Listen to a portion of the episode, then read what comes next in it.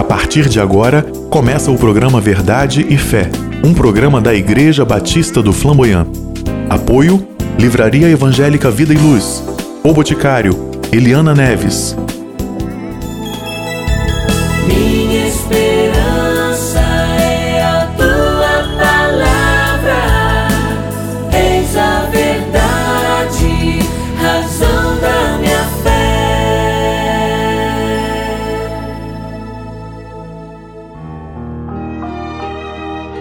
Ouça agora uma mensagem bíblica pelo pastor Sandro Reis em um dos nossos cultos na Igreja Batista do Flamboyant.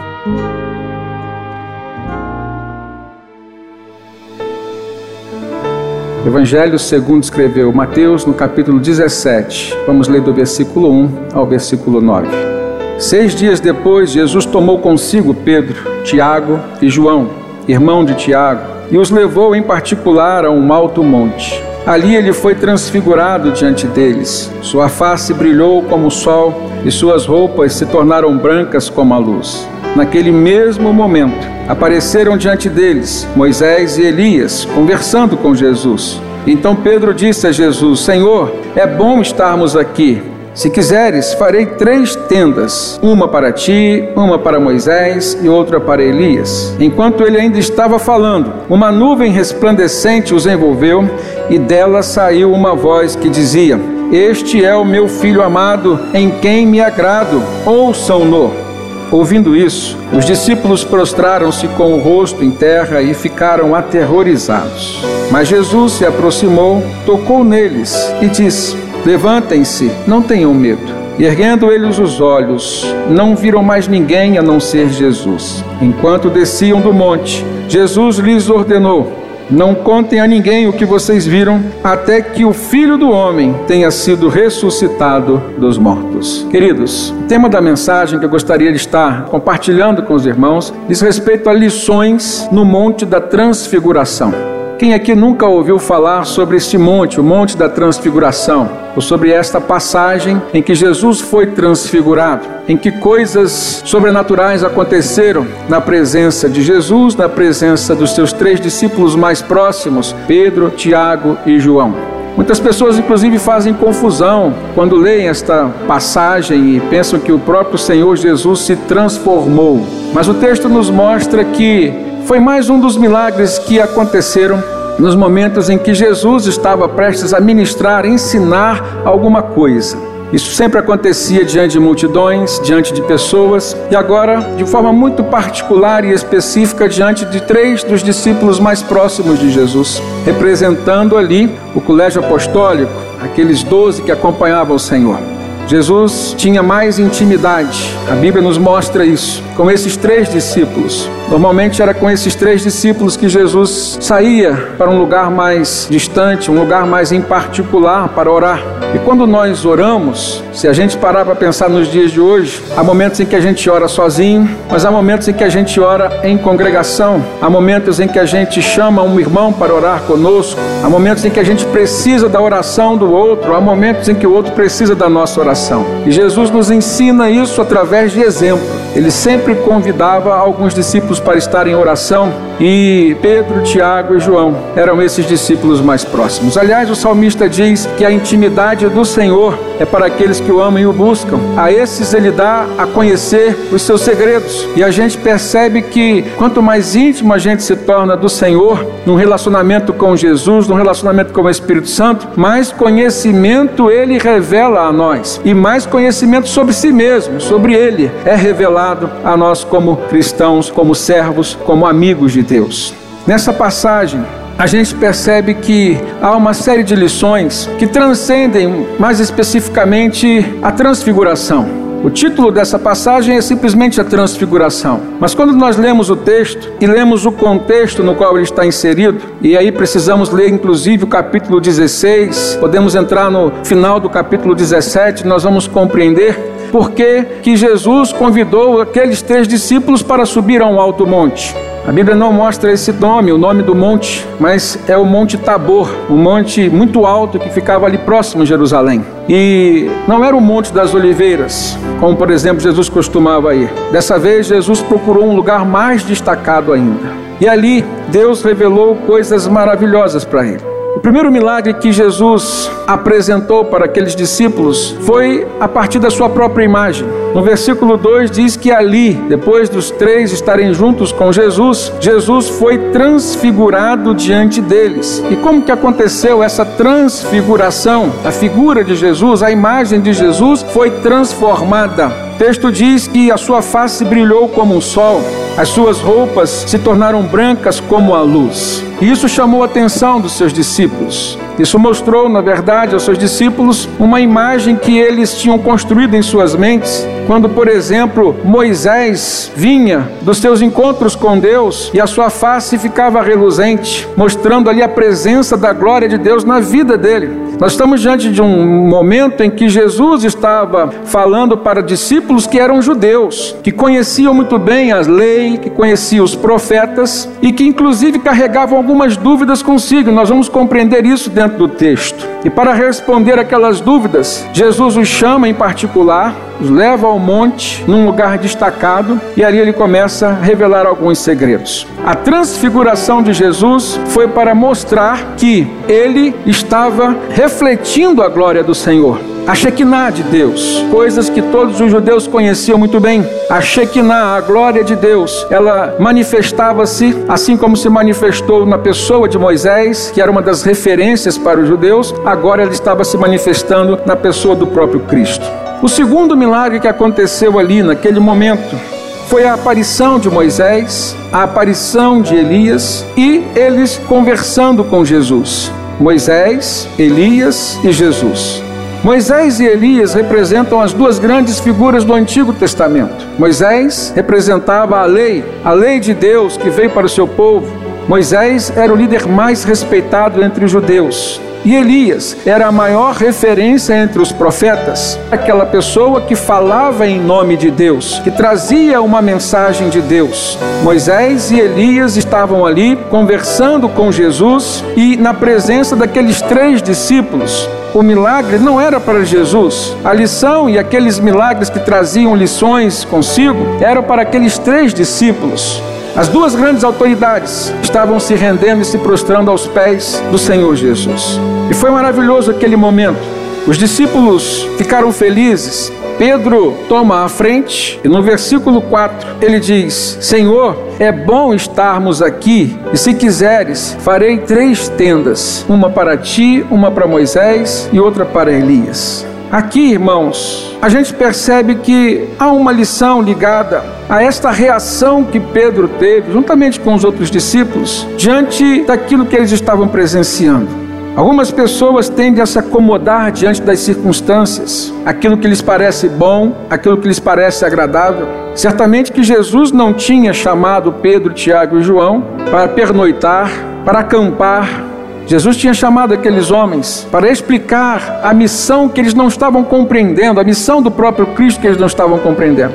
Mas aqui a gente pode aplicar na nossa vida hoje o nosso comodismo, a nossa tendência, a nossa vontade, muitas vezes, de nos acomodar dentro de uma situação que é confortável, que é agradável, que nos inspira, que nos emociona, que nos faz aprender. Mas a missão de Jesus não estava lá no monte, a missão de Jesus estava lá no vale, estava lá em Jerusalém, estava entre as pessoas a quem ele precisava pregar, a quem os discípulos que estavam com ele precisavam também ministrar. Jesus então os chama e começa a acontecer essa sequência de milagres. Meus amados irmãos, nós temos visto uma igreja nos dias de hoje que tem uma tendência a buscar dentro do Evangelho, e há um espaço para isso dentro do Evangelho, aquilo que mais lhe apraz, aquilo que mais lhe agrada.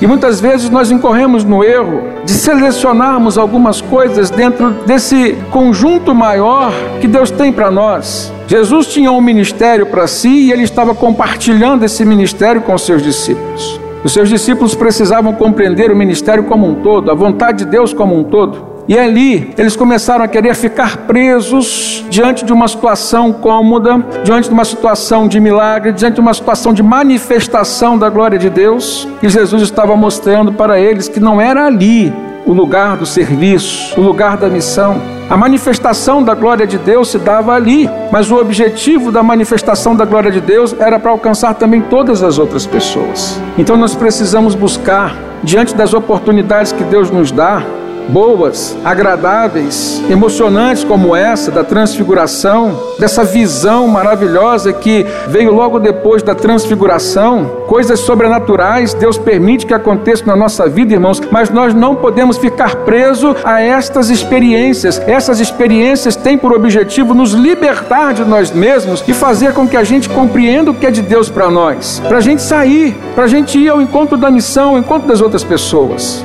Pedro, Tiago e João.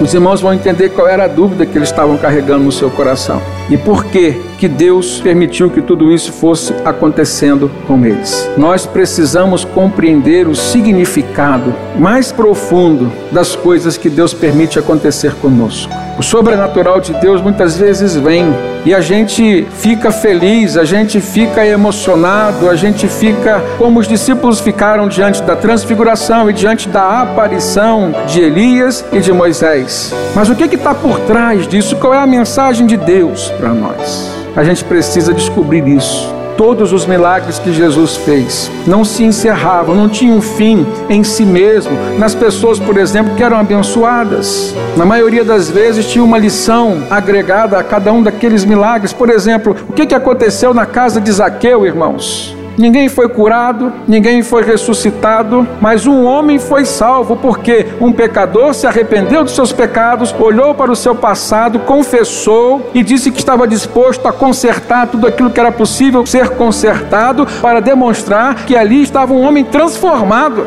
Essa transformação interior que só o Evangelho pode nos dar, pode causar em nós, é o maior milagre, é a consequência de tantas coisas que Deus faz, tantas coisas que Deus mostra. E assim a gente pode olhar para trás e verificar cada um de nós aqui, diante do nosso relacionamento com Deus, tem um testemunho a dar. Há um outro milagre que aconteceu lá no monte. Houve uma intervenção divina. E foi justamente quando Pedro, antes de terminar de falar, ele disse: Senhor, se quiseres, eu posso construir aqui uma tenda. Está tão bom este lugar, fazer uma tenda para você, para Moisés e para Elias. E de repente há um estrondo uma voz. Olha no versículo 5. O texto diz que enquanto ele ainda estava falando, uma nuvem resplandecente os envolveu. E dela saiu uma voz que dizia: Este é o meu filho amado, em quem me agrado, ouçam-no. Irmãos, esse foi o terceiro milagre. E a segunda lição que nós podemos tirar desta situação, dessa cena que estava acontecendo ali no monte, é o fato de que havia necessidade dos discípulos compreenderem a autoridade de Jesus. Deus intervém e diz: Este é o meu filho amado. Segunda lição: Deus diz: Ouçam-no. Os discípulos não estavam ouvindo Jesus. E a explicação disso, irmãos, está num contexto. Volta agora na sua Bíblia ao capítulo 16. No capítulo 16 a gente vai compreender tudo, por que, que Jesus chamou seus discípulos até aquele monte Tabor. A gente vai compreender por que, que Deus foi permitindo uma série de milagres acontecendo e uma série de revelações, uma série de ensinamentos. E por que que culmina nessa palavra que é uma intervenção de Deus dizendo a respeito de Jesus: Este é o meu filho amado, em quem tenho prazer, a ele ouvir, ou ouçam-no. No capítulo 16, a partir do versículo 21, diz que Jesus começou a explicar aos seus discípulos que era necessário que ele fosse para Jerusalém, que ele sofresse muitas coisas nas mãos dos líderes religiosos, dos chefes dos sacerdotes, dos mestres da lei, que ele fosse morto e que ressuscitasse ao terceiro dia. E qual foi a reação dos discípulos? E aqui mais uma vez Pedro toma a frente. Versículo 22. Diz que Pedro, chamando-o à parte, Veja só, Jesus chamou os três discípulos à parte e subiu ao monte. Por quê? Porque antes Pedro, junto com seus discípulos, tinha chamado à parte, só que foi para fazer algo diferente. Olha no versículo 22. Pedro, chamando-o à parte, começou a repreendê-lo. Imagina um discípulo repreendendo um mestre. Imagine um servo repreendendo o seu senhor. Imagine a criatura repreendendo o Criador. Numa dimensão mais fácil da gente imaginar quem é pai aqui, quem é mãe também. Imagine o seu filho te repreendendo. A que ponto o ser humano é capaz de chegar? Então Pedro chama Jesus à parte e começa a repreendê-lo, dizendo: Nunca, Senhor, isso nunca acontecerá. E aí Jesus então vira para Pedro e diz o que, irmãos? Para trás de mim, Satanás. Jesus chama um dos seus principais discípulos, que pertencia ao grupo seleto dos seus três discípulos mais chegados. Jesus chama, olha para o seu parceiro de oração e diz: Para trás de mim, Satanás. Você é uma pedra de tropeço para mim. Não pensa nas coisas de Deus, mas nas coisas dos homens. Que, é que faltava por parte dos discípulos, principalmente de Pedro?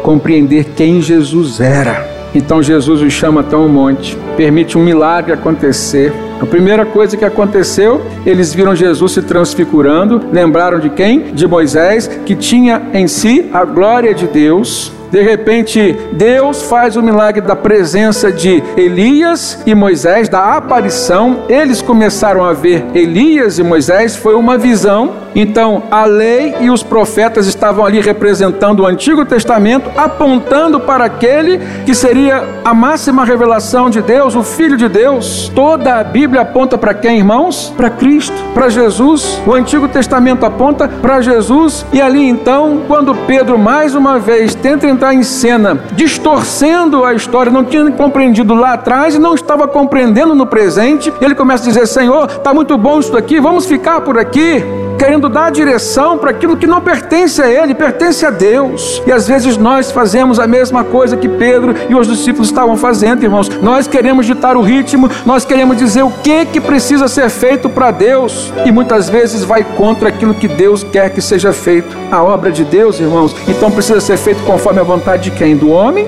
ou de Deus?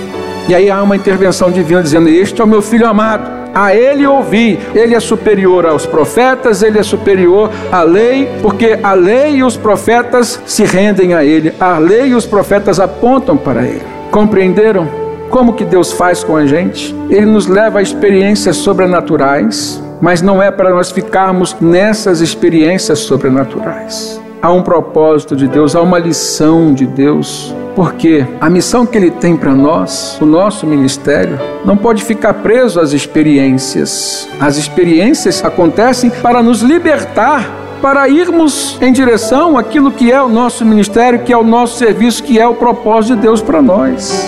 Naquele momento, Jesus continua falando para Pedro na presença dos outros discípulos. Alguns dos textos mais bonitos que às vezes nós inclusive decoramos fora do contexto. Foi dentro desse contexto aqui que Jesus disse: Se alguém quiser vir após mim, negue-se a si mesmo, tome a cada dia sua cruz e siga-me.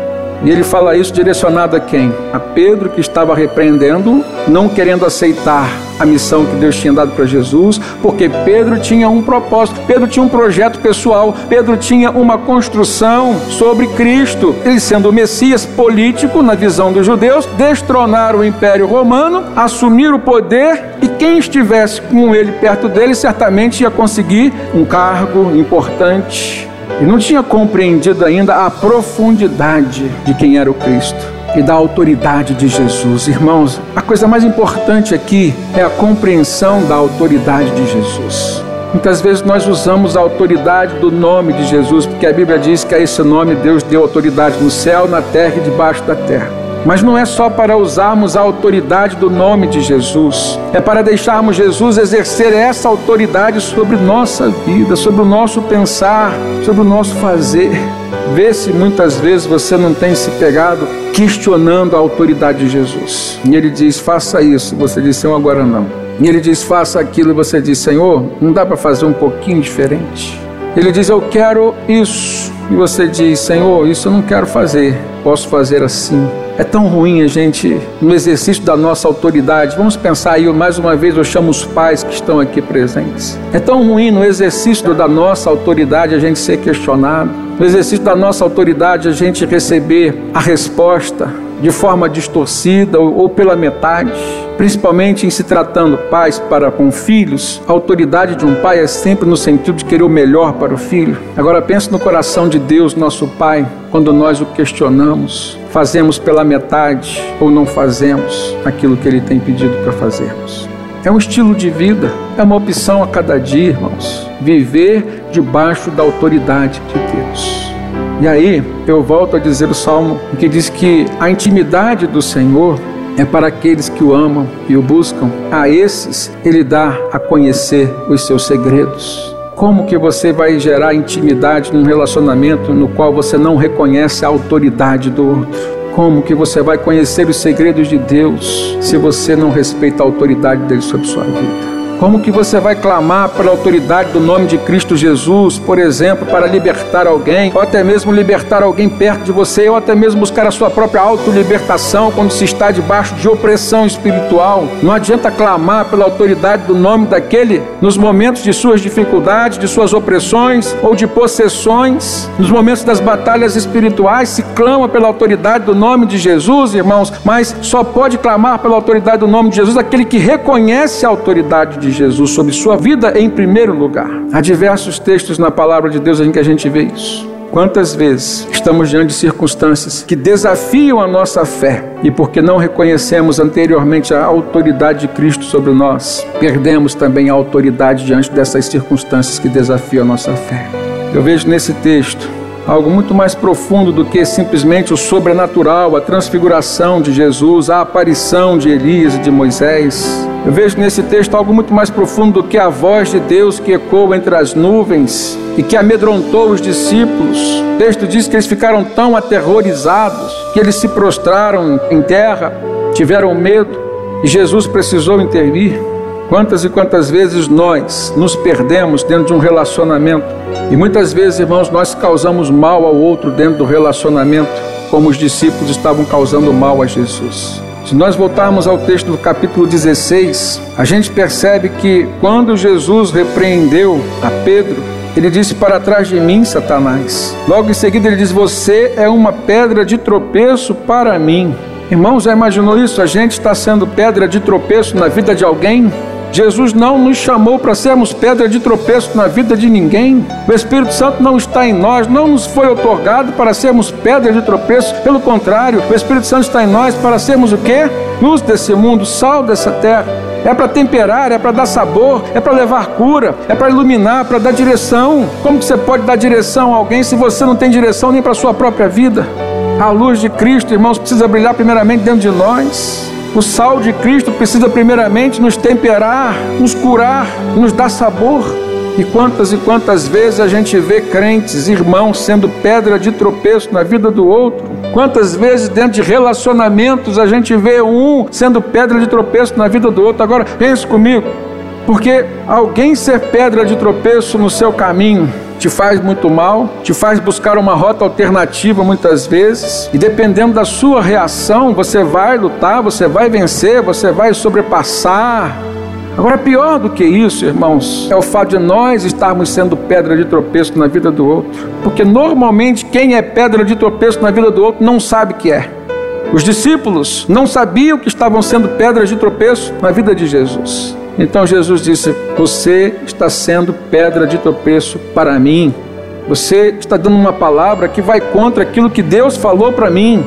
E é interessante a gente perceber, esse texto está tanto em Mateus, quanto em Marcos, quanto em Lucas. Os três evangelhos registraram esse texto. E se nós olharmos o texto de Lucas, nós vamos ver que nessa mesma circunstância, pouco antes, porque Lucas diz que foram oito dias depois, Mateus diz que foram seis dias depois. Então há um período aqui de dois dias antes de começar a acontecer isso, de Pedro começar a questionar e repreender Jesus, no qual Jesus recebe seus discípulos e pergunta para eles assim: Quem as outras pessoas estão dizendo que eu sou? Lembra dessa passagem? Está dentro desse contexto. E aí quem se levanta e diz, toma frente? Pedro mais uma vez. Eles assim, Senhor, não estão dizendo que tu és o profeta, Jeremias, Elias. Eles dizem, e quem vocês dizem que eu sou? Tu és o Cristo, o Filho de Deus vivo. E aí Jesus diz para Pedro o quê? Bem-aventurado és tu, Simão, porque quem te revelou isso não foi carne nem sangue, mas foi o Espírito de Deus. Dias depois, próximo, Pedro faz justamente o contrário e agora Jesus chama ele de quê? Satanás. A palavra Satanás significa em hebraico o adversário.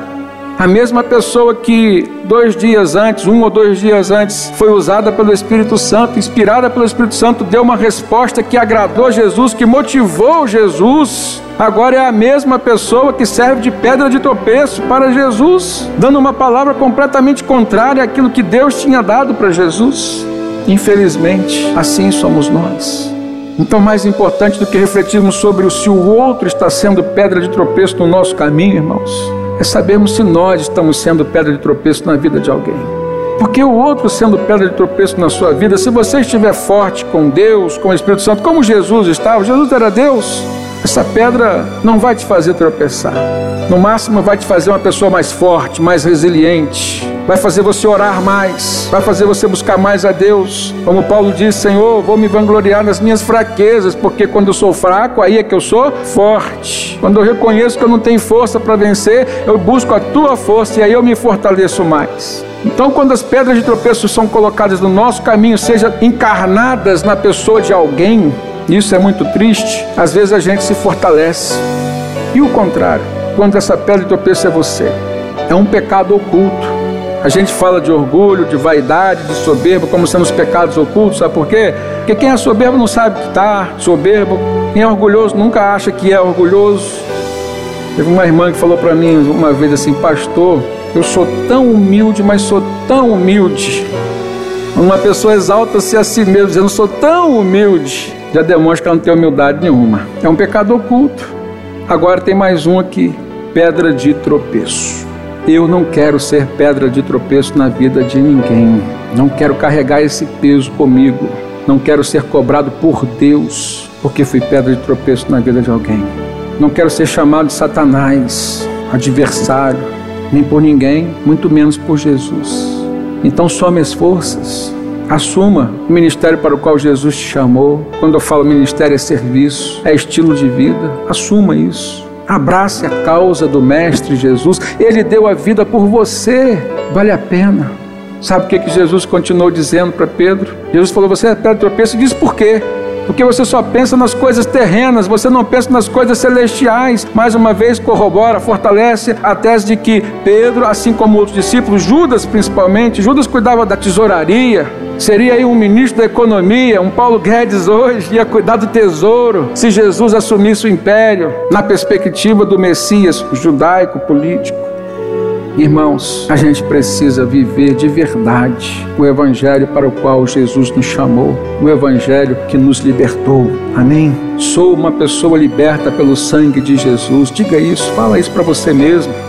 Jesus Cristo estava no Monte Tabor se transfigurando, Deus fez visões, Deus manifestou sua fala, repreendendo a Pedro para libertar os discípulos, três principais discípulos, de si mesmo, do seu próprio eu e fazer com que eles reconhecessem a autoridade de Cristo. Deus disse: Esse é o meu filho amado, em quem tenho prazer. A Ele ouvi, a Ele vocês obedeçam. A autoridade que eu dei a Ele, reconheçam vocês. Sabe por quê? Numa das nossas fragilidades, no versículo 24, Jesus diz: Se alguém quiser acompanhar-me, negue-se a si mesmo, tome a cada dia a sua cruz e siga-me. No versículo 25 ele diz: Pois quem quiser salvar a sua vida, vai perdê-la. E quem quiser perder a sua vida por minha causa, por amor de mim, a encontrará. E no versículo 26, Jesus completa o pensamento dizendo: Pois que adiantará o homem ganhar o mundo inteiro e perder a sua alma? O que o homem poderá dar em troca de sua alma? Perceberam, irmãos? Pedro, assim como os outros, estavam focados nas coisas terrenas, não alcançavam as coisas espirituais, a visão espiritual de Deus para a vida deles. E aí Jesus, além de dizer que estavam sendo pedra de tropeço porque estavam interferindo em Jesus, Jesus disse: vocês são pedra de tropeço porque vocês estão focados nas coisas terrenas. Mas Jesus dá um alerta dizendo: de que adianta vocês ficarem aí trabalhando para ganhar muito dinheiro? De que adianta vocês ficarem aí se esgotando, tentando trabalhar para comprar coisas, ganhar o mundo inteiro e perder a própria alma? De que adianta? Porque aquele que quiser ganhar a sua vida, a própria vida, vai perdê-la. Mas aquele que quiser entregar a sua própria vida por amor de Cristo, vai ganhá-la. Que possamos compreender essa palavra e aplicá-la na nossa vida. Que Jesus, na sua autoridade, seja sempre ouvido, seja compreendido, respeitado e obedecido. Amém, irmãos?